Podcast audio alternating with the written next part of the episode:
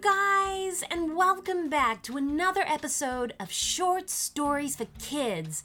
How are you guys doing? Oh, that's so good to hear. I hope that you guys are going to have an amazing day, whatever you're doing, wherever you're listening right now, whether you're in the car, going to school, or going to the park, or maybe you're about to go to bed and you're having a story before bedtime. Well, we have a really cool story coming up. This one is for McKayla and Andrew, and they wanted a really exciting adventure story. So, this is what we've come up with. I hope you guys like pirates because we've got some coming up. Enjoy!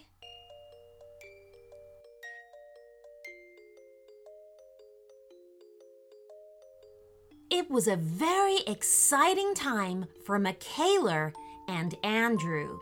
They were enjoying a special trip to Disneyland in Florida. But most exciting of all was that today they were going to get to go on the Pirates of the Caribbean ride.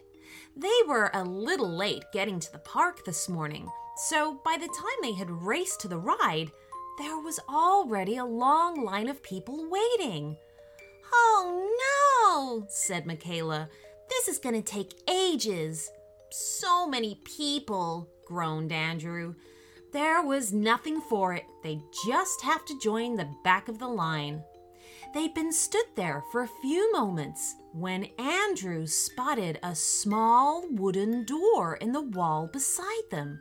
It looked very old, much older than the wall it was set in, although it wasn't very tall, barely higher than McKayla's head. Where do you think that goes? asked Andrew innocently. Hey, said McKayla, can you smell the sea? They stepped closer to the door. It had a loop of old rope for a handle. Gently, McKayla reached out for it and gave it a tug. The door swung open silently. The smell of the salty sea was so much stronger now. There was another door just a few paces away with a round window. As they watched, a man walked past the small window with a parrot on his shoulder. That looked like a pirate, said Andrew. Of course it was. It's the Pirates of the Caribbean ride. They probably work here, replied McKayla. I'm gonna go take a closer look, said Andrew, just quickly. Okay, said McKayla. She looked at the line of people Nobody was looking at them as they ducked inside. The door behind them closed as they peered through the second door's window. To their great surprise, they saw the deck of a ship, covered in pirates as they sailed across the ocean. Wow, said Andrew. It looks so real. Suddenly, the door gave way as they leaned against it, flying open to spill them across the deck. Arr! What have we here, me hearties? said a gruff voice. It was the pirate with the parrot, and he was no ordinary pirate. He was the captain pirate. Sorry, said Andrew hurriedly. We didn't mean to, added McKayla. Stowaways, is it? On me ship? snapped the captain. We shouldn't have come, McKayla confessed. We'll go straight back. But as she turned, she was shocked to see that the little door had disappeared. Looking around her, she realized they were not on a ride at all. The smell of the ocean, the rocking of the ship, the creak of the timbers, it was all so real. They were on a real pirate ship. Go back? We've only just left Port Royal. We'll not be going back there any time soon, said the captain with a sneer. No going back, snarled one of the deckhands. That's right, or my name ain't Captain Jake Seagull, master of the Purple Pearl. Arr, arr, agreed all the pirates on the deck. That's funny, said Andrew. That sounds a bit like Captain Jack Sparrow of the Black Pearl. All of the pirates gasped in horror. The captain looked most shocked of all. His face began to quiver and twitch as if he was going to explode with anger. McKayla noticed all the other pirates begin to back away, but instead of exploding with rage, the captain burst into tears. And when he started crying, all of the other pirates started sobbing too. Even the mate up in the crow's nest was going boo hoo. Captain Seagull slumped into the deck. His legs stuck out in front of him. He did look like a sorry sight. McKayla felt very sorry for him, and so went across, took his hand, and began to give it a gentle pat while saying, There, there, it'll be all right. Oh, but it won't, it won't, wailed the captain. Why won't it? asked McKayla. Whatever is the matter? It's us, said the captain.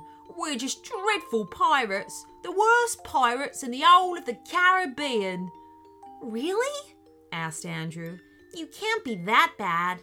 Oh, oh, but we are, blubbered the captain. We try ever so hard, but we're just hopeless. McKayla knelt down next to him, and the parrot hopped across onto her. It was less noisy on her shoulder than on his. How are you hopeless? The captain wiped his eyes with his sleeve and sniffed loudly. We so wanted to be like the famous Captain Jack Sparrow, I even changed my name to be like his. I'm not really Captain Jack Seagull, it's really Captain Angus Anchovy. But that's a good pirate captain name, said McKayla. Do you really think so? said the captain, looking up. Of course I do. The captain managed a little smile. And the ship's not really the Purple Pearl, it's actually called the Squelchy Squid. Oh, awesome name, said Andrew. It is quite good, isn't it? said one of the other pirates to his friend. McKayla helped Captain Seagull, or rather Captain Anchovy, to his feet. Maybe your problem is that you're trying too hard to be somebody else, said McKayla. Perhaps you should just enjoy being, well, you. Yeah, agreed Andrew. You're special enough as you are. You don't need to pretend to be someone or something you're not. Captain Anchovy stood up straight in the center of the deck. Children, those are the wisest words I've ever heard spoken. Us pirates are always looking for valuable treasure, and I think you've just given us the most valuable treasure there is. Thank you both for your kind words. Arr, arr, agreed the assorted pirates. McKayla glanced back to where the door had been and was surprised to see it back again. She grabbed Andrew's hand and made towards it. We really must be going now, she said. Goodbye. Bye, said Andrew quickly, and before anyone could react, they were back through the door, through the passage, and on the other side. The line for the ride had shortened quite a bit, and nobody seemed to have noticed that they'd been gone. Hey, said Andrew, the door's gone. There's nothing there. They both stared at the blank wall where the little door had been. It's almost as if it never happened, said McKayla. Who would ever believe we'd been on a real pirate ship? I would, said the parrot on her shoulder. The end.